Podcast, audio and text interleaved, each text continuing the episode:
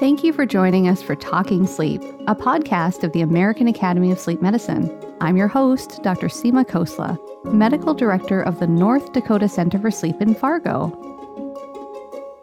We took a short break in June to prepare for and attend the sleep meeting. If you missed it, you can still register and watch all of the sessions on demand through November 30th. Go to sleepmeeting.org to check it out.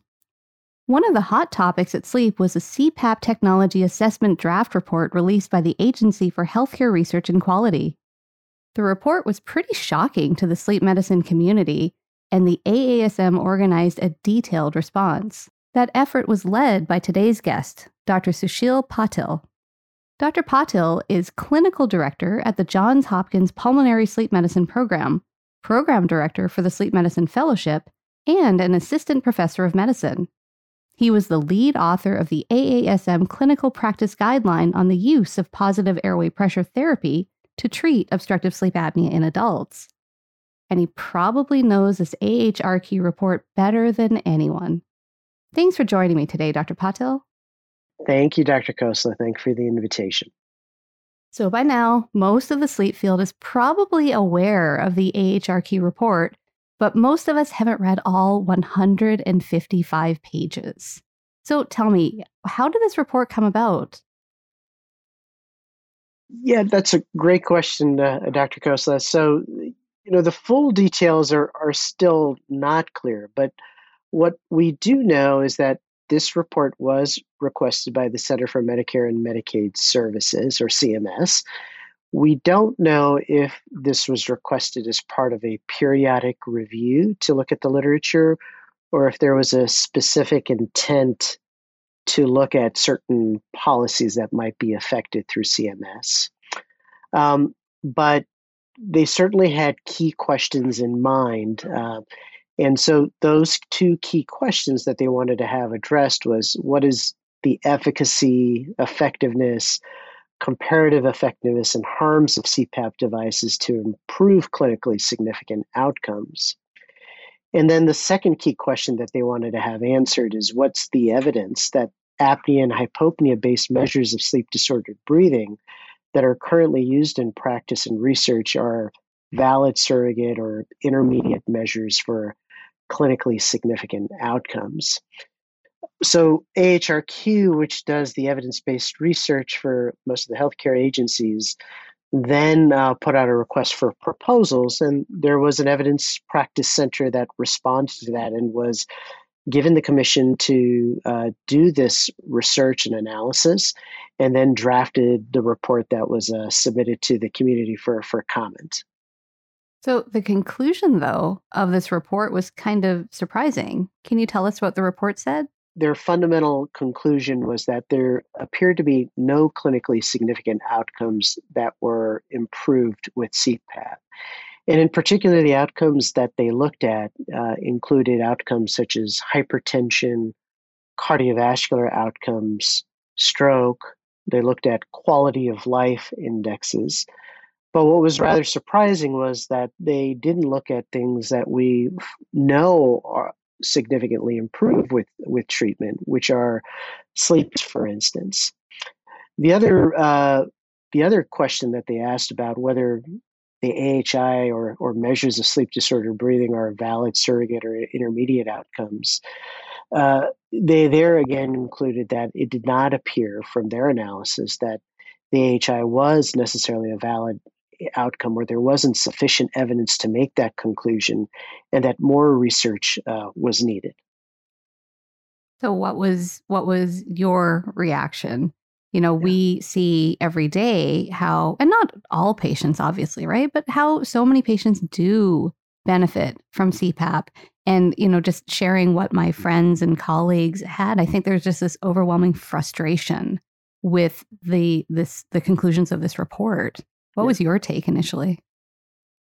Yeah, no. Uh, so my first reaction was, you know, they must have missed something, right? because you know we're we're obviously worried about sleepiness is sort of the, the the most important outcome, um, and we we know, you know, from our own experiences of taking care of patients that patients' uh, uh, uh, sleep quality, their quality of life, and their alertness, you know, substantially improve. And so, and we know there are publications that that that support that. And so it was it was uh, you know a little bit puzzling at first glance in terms of uh, in terms of uh, uh the response.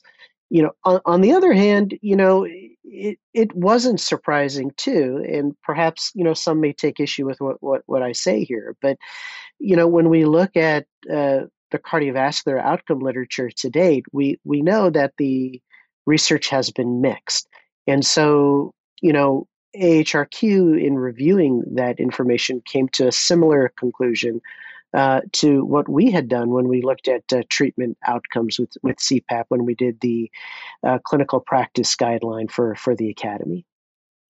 Well, it's funny. One of my colleagues, when we were talking about this, and this is a, you know, a, a senior colleague, and he brought up that this is almost an indictment of our research and do we need to then make that more of a priority? And do we need to do a better job looking at those specific outcomes? Right. No, and, and I think that's a that's a great point uh, that that that's being made, and um, you know it's something that you know the sleep community needs to needs to grapple with and and, and work with. Um, you know what many of us on the writing committee, when we wrote the response, it, it reminded us in particular of a meta-analysis that was published uh, uh, years ago by by Wright et al. in uh, in Britain, where at that time, uh, basically, they, concluded that treatment of sleep apnea uh, resulted in, in no significant improvements, particularly with sleepiness. And at that time, to be fair, we didn't have very good uh, studies that were done most were small studies. There were not very many clinical trials. But what that report did was it did spur the community to uh, relook at what research had been done and to prioritize and use rigorous methodology to really uh, uh, approach this and uh, do the studies that were that were needed. Um, and I think we may be at a similar parallel here. And I agree with you. You know, I think that that's a really important point that the data that we have was encouraged and, and, and, and spurred on by something like that previous report.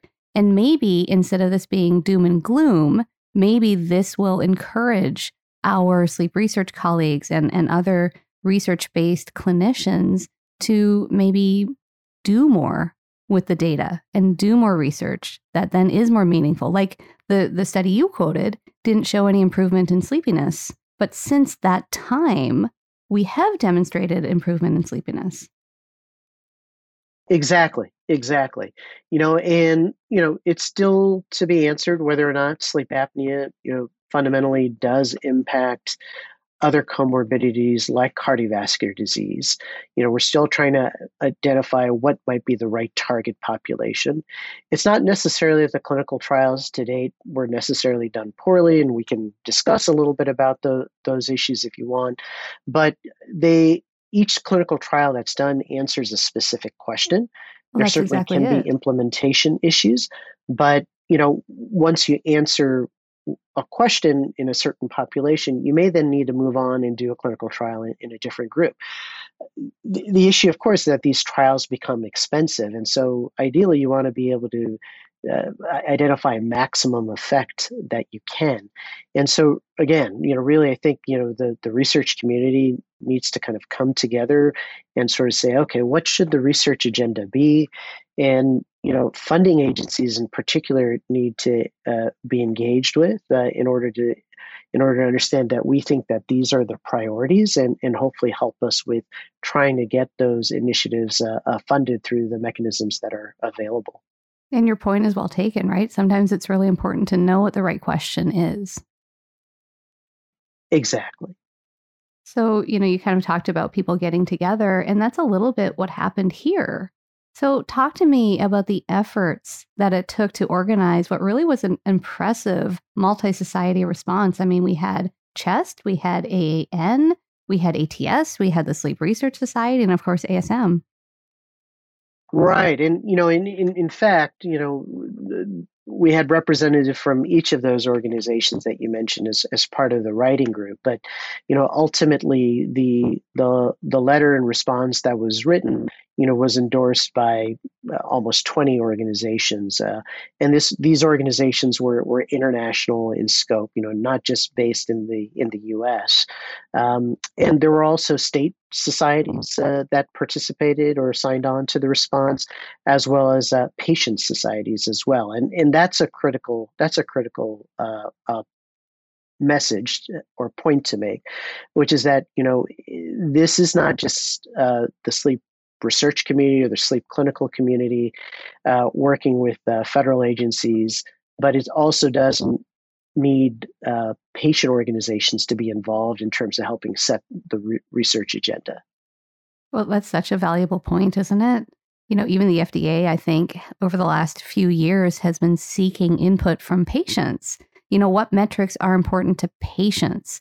Do you remember that narcolepsy group that went to the FDA? And, you know, it wasn't necessarily hypersomnolence that they were interested in. They were worried about morning fog. And so that patient perspective is so important. Exactly, right. And so, you know, in the future design of clinical trials, getting that input helps to determine what are clinically appropriate outcomes, you know, and what's the best measurement of those outcomes uh, so that, you know, studies can be done to, to test that. Let's take a short break. And when we come back, we talk more with Dr. Patil about the specific issues addressed in the response to the AHRQ report and what could come next. You're listening to Talking Sleep from the American Academy of Sleep Medicine. Whether you're prepping for your sleep medicine boards or interested in the newest developments in patient care, the AASM has you covered. Join us in person in Austin, Texas for Sleep Medicine Trends and Sleep Medicine Essentials, September 10th through 12th. Get all the details and register at aasm.org slash live dash courses. Welcome back to Talking Sleep. I'm talking to Dr. Sushil Patil about the recent AHRQ assessment of CPAP and the AASM led response. So, the response identified several key areas where the AHRQ evaluation fell short. So, let's talk about some of them. So, sleepiness is obviously the biggest gap in the report, right? And it wasn't considered a clinically important outcome. So, how do you hope to remedy this? Well, we'll have to see what what AHRQ does in the in the final report, but but certainly in the response that we wrote, we we talked about that particular issue.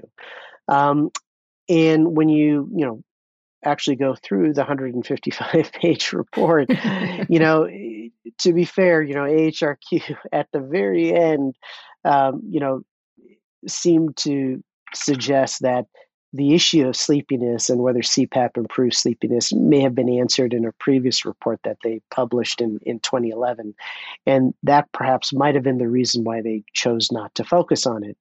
However, you know, failing to uh, indicate that at different key parts of the report, we think was somewhat short sighted and mm-hmm. had to be acknowledged because otherwise the tone that comes through when reading this report to stakeholders or other individuals that may not know as much about the area is going to be that you know CPAP is not effective in improving any outcomes for for patients and and that would be a bad thing for for that message to be conveyed um, and so in our response, we we we tried to feature that point. Um, we also reviewed some of the literature and tried to provide some data to demonstrate that in fact sleepiness has been shown uh, to be uh, significantly improved with with CPAP therapy. And the hope is that uh, uh AHRQ will will modify the report and change at least the tone of the report to acknowledge that. So, is that why motor vehicle crashes weren't in there?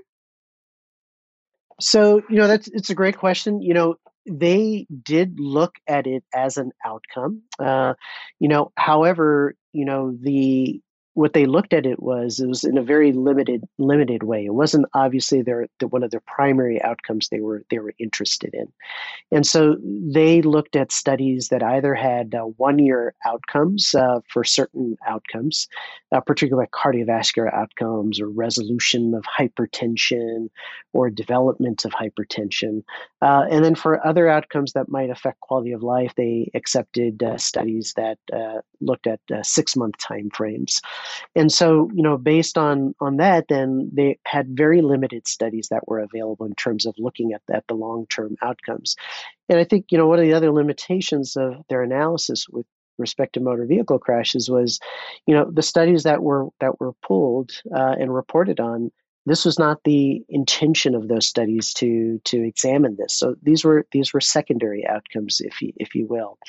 And you know, the other thing too is is that you know, we can't randomize people for years and years necessarily. And so to ignore, you know, short term data uh, where it's potentially viable to show differences in motor vehicle crashes, you know, shouldn't be done. And all of the data should be looked at given how significant motor vehicle crashes are.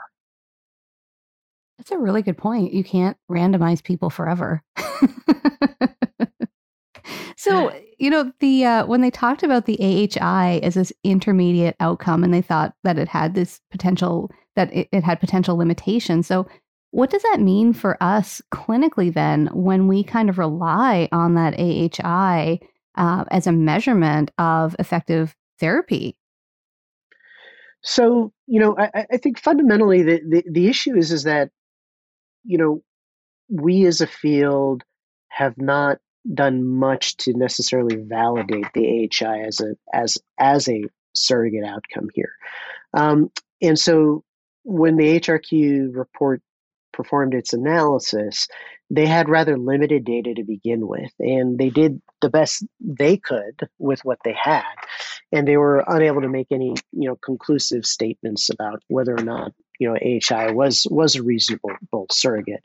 They outline you know a number of potential approaches that could be implemented uh, in order to examine this. But you know one one wants to know that if I treat uh, the AHI for three to six months, does that mean that sleepiness is certainly going to mm. improve? So, can we show that a there's a correlation in reduction of AHI with the correlation with reduction in, in sleepiness symptoms? Or if there's a correlation reduction in AHI, do we see a correlation reduction in cardiovascular outcomes? And we as a field have not necessarily uh, published on that on that specifically and so i think you know that's one of the things that that we do need to do um, you know but above and beyond that, you know, many of us recognize that the AHI is a rather simple tool mm-hmm. and that there's a lot more information that's embedded within the sleep studies we often have patients uh, uh, go through. And we need to use that information, and perhaps there are other measurements uh, that should be looked at. Uh, either separately or in combination with the AHI, that may correlate with outcomes and even predict, uh, you know, whether they're going to uh, respond to treatment. So uh, in your comment letter, they you also asked the AHRQ to add a section on future research. So what are you hoping that this will address? Is this the sort of the wealth of information, polysomnography, and other metrics?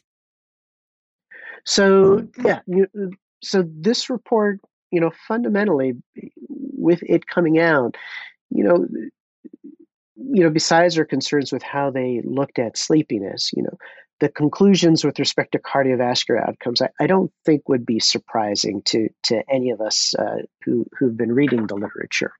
Uh, we we know that you know RCTs, you know, for instance, don't show uh, uh a positive effect, but we do know that uh, cohort studies or non-randomized control studies appear to to show a benefit here. And so, what we really wanted AHRQ to do when they look at this report and before they publish it is really to allow us to use the report as a platform to say, well, what is the path forward uh, from this point? And so, you know, having a section dedicated on on future research and expanding it uh, slightly beyond what they discussed in the draft report would help the field. Um, and so there were a number of items that we tried to outline uh, that we thought they should think about. So I'm, I'm wondering if you maybe have an in or if you're good with your crystal ball. I mean, have you heard anything from AHRQ since sending the response, or do you have any sense of what CMS might do with the report? Yeah, so so so no, we don't know exactly what's going to happen at this point in time, and we'll have to see see what happens. Um, you know, the the Academy did arrange a conversation with uh, with the AHRQ to discuss our response and and just to give a little bit more context uh, uh, to the letter that was uh, sent to them. Um, you know, the message we received is that they've received a number of comments uh, that were of a similar nature, and you know they are looking at ways to potentially revise the tone. But you know, they also thought that much of the analysis they performed was uh, was was correct. Um, mm. And so, you know, while we'll see hopefully certain things change in terms of uh, tone, perhaps, um, you know, fundamentally the findings are not going to change otherwise. And so that's just something we have to be prepared for as a community. And again, really, it's important that you know all the societies, you know, both here in the U.S. and internationally, really need to be able to help set the research agenda and keep it front and in the in the coming years. So help me understand this whole process. I mean, is this something typical of other fields too? I mean, does does CMS ask the, you know, this group to go into cardiology and look at the benefit of stent? You know, is this applicable to other fields as well? So certainly, there's going to be periodic technology assessments uh, that are done and, and, asked for by by CMS, and AHRQ will will perform those uh, uh, technology assessments. So so it's no it's no different uh, in, in, that sense. You know, you know. However, you know what does make things I think a little bit challenging or make sleep perhaps maybe a little bit different uh, compared to these other areas, is that you know we're still if you will i think in the early stages of, of performing these, these, these clinical trials that that need to be done. And we need to develop different approaches to answering the questions. And we have our own sort of unique issues you know.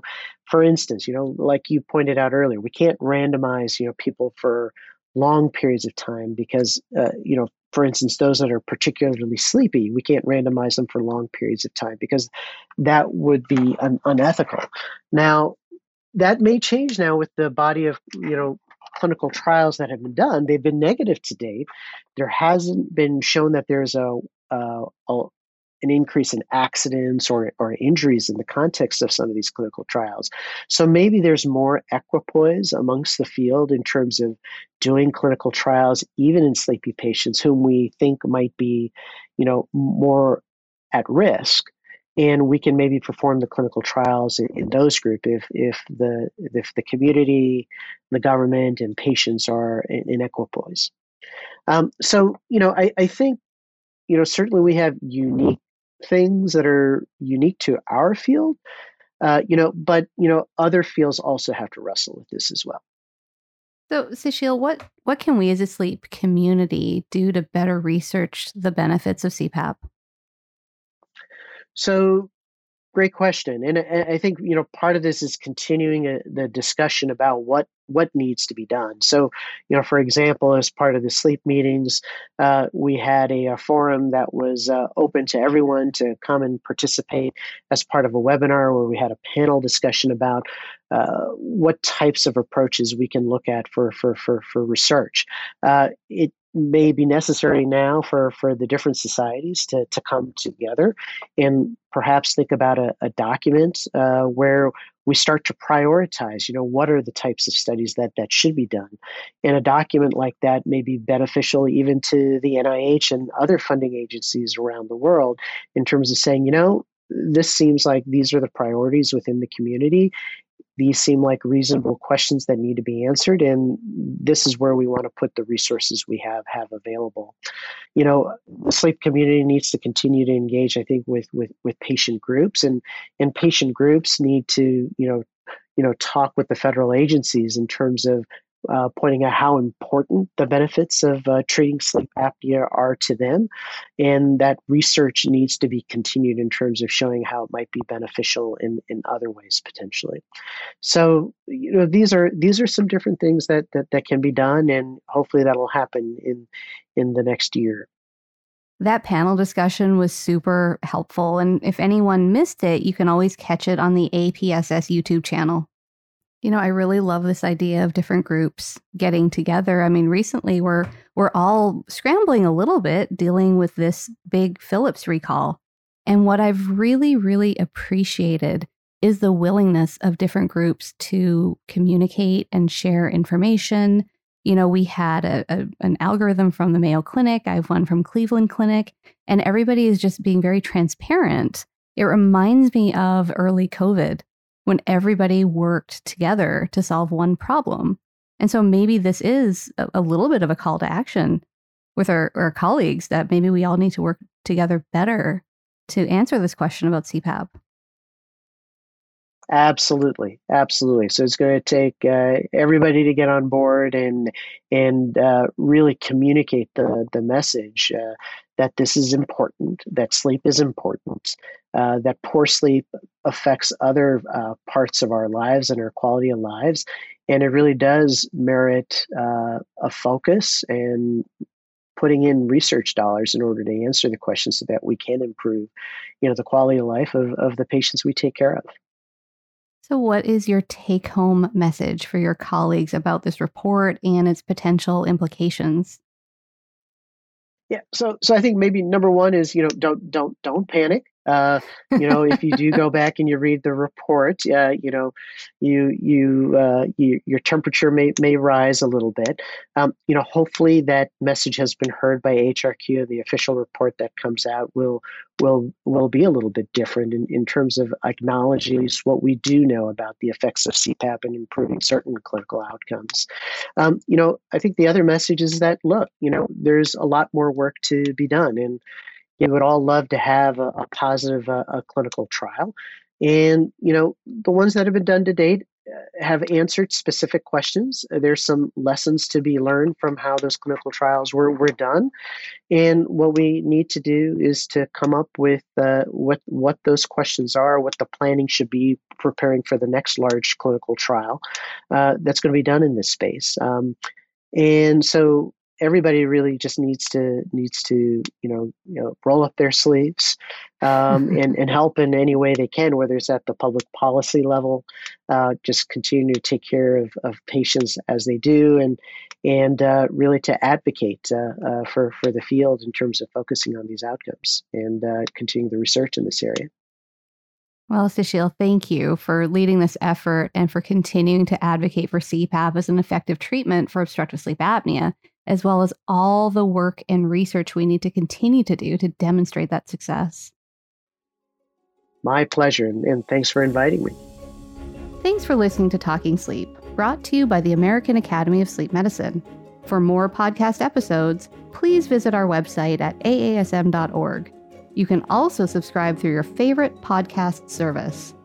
And if you enjoyed this episode, please take a moment to leave a rating or review.